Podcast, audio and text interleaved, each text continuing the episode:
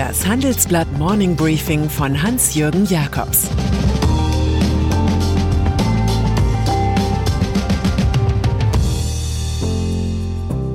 Guten Morgen allerseits.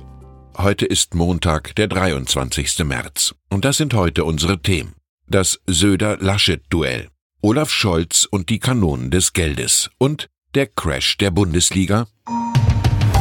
Im Folgenden hören Sie eine kurze werbliche Einspielung. Danach geht es mit dem Morning Briefing weiter. Dieser Podcast wird präsentiert von Hiscox, dem Versicherer für Freelancer und Unternehmen.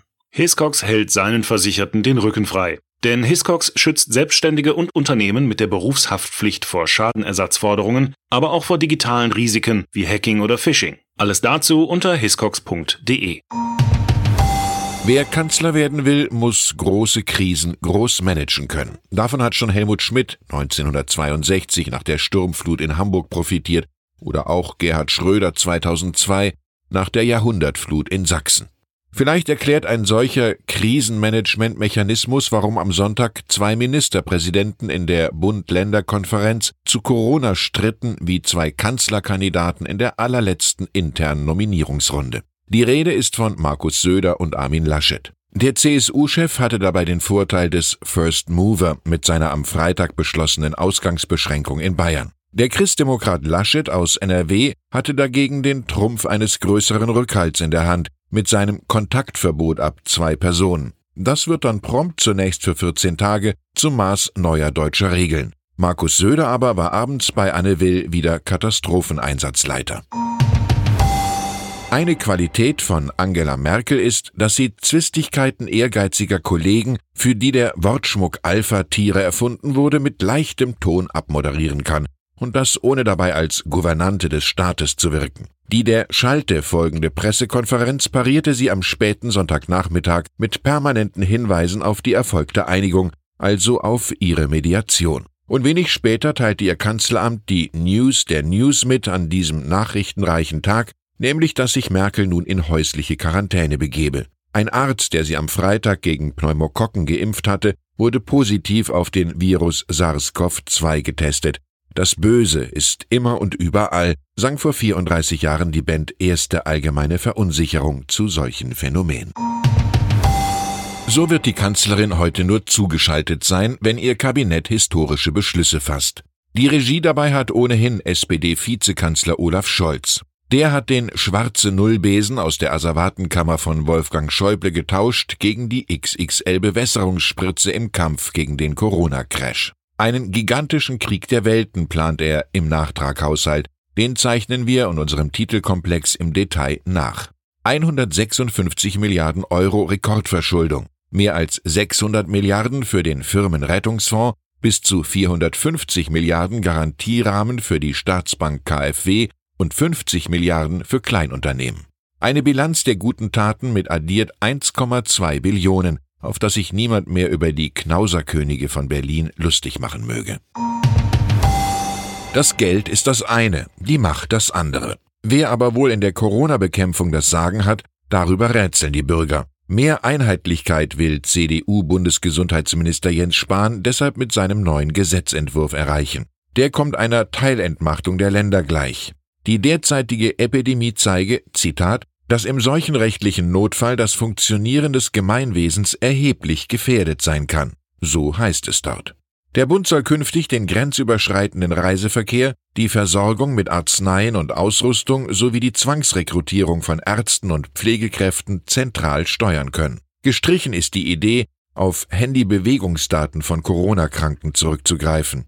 Dagegen haben SPD-Justizministerin Christine Lambrecht und Datenschützer rebelliert, ganz im Geiste George Orwells.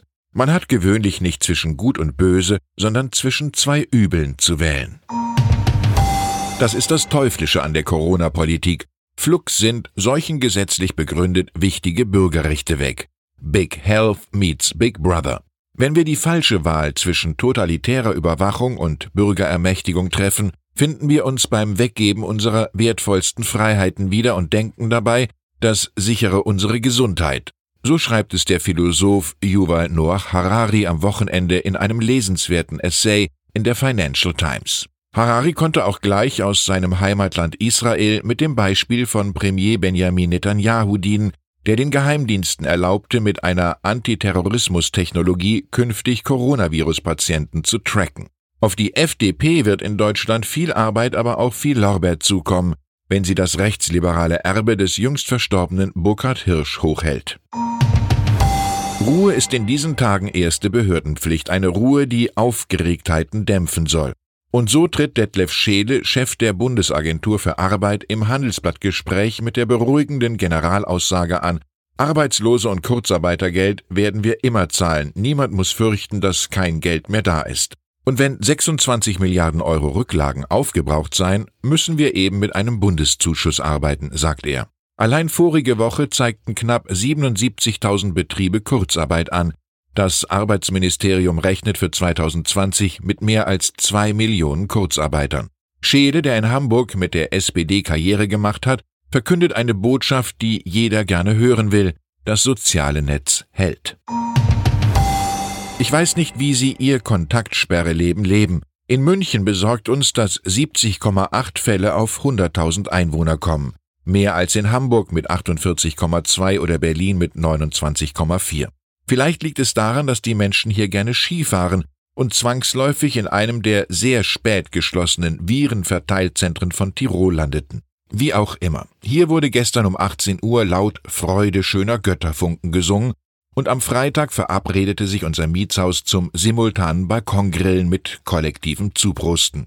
Wir möchten Sie bitten, uns kurze Videos über Ihre Erlebnisse und besondere Momente der letzten Wochen zu schicken zum Beispiel per Mail an hb.video.vhb.de. In einem Best-of wollen wir sichtbar machen, was im öffentlichen Leben oft unsichtbar ist, wie Menschen den Stresstest-Virus menschlich bestehen. Mehr Transparenz und Kommunikation verspricht Daniel Wiegand, dessen oberbayerisches Flugtaxi-Unternehmen Lilium zuletzt in die Schlagzeilen geriet. Da wurde erst das technische Konzept angezweifelt und dann brannte auch noch einer von zwei Prototypen. Der Gründer vermittelt im Handelsblatt-Interview den Eindruck ungebrochener Schaffenskraft, befeuert durch weitere 240 Millionen Dollar einer Investorengruppe mit Tencent aus Shenzhen an der Spitze. Es bleibe beim Plan, 2025 mit einem Serienjet zu starten, sagt Wiegand. Er vergleicht Lilium im Übrigen mit Tesla, das auch immer stark kritisiert wurde, und sagt allen Zweiflern, wir werden jetzt mit der Luftfahrtgemeinde sprechen. Mit Hegge Leonhardt habe ich mich zur wahren Lage des Profifußballs unterhalten. Der erprobte sächsische Unternehmer und Präsident des Zweitligisten FC Erzgebirg Aue hat einen klaren Blick auf die Pandemie der Wirtschaft. Wenn sie länger anhalte, könne und werde es in der Bundesliga zu Planinsolvenzen kommen. Ich schließe nicht aus, dass einzelne Vereine, vielleicht sogar die meisten, kollabieren, sagte er im Interview.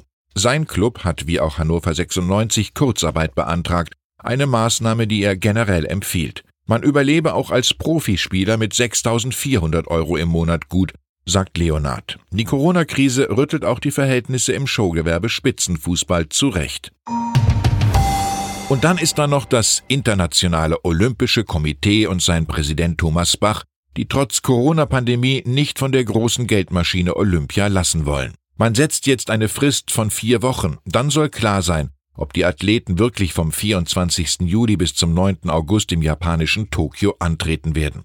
Dabei ist für die meisten derzeit ein geordnetes Training überhaupt nicht zu denken. Eine Absage kommt für Bach ohnehin nicht in Frage, erklärt er schon mal, allenfalls ein Aufschub, womöglich auf 2021. Die alte Maxime Dabei sein ist alles zählt hier offenkundig wenig.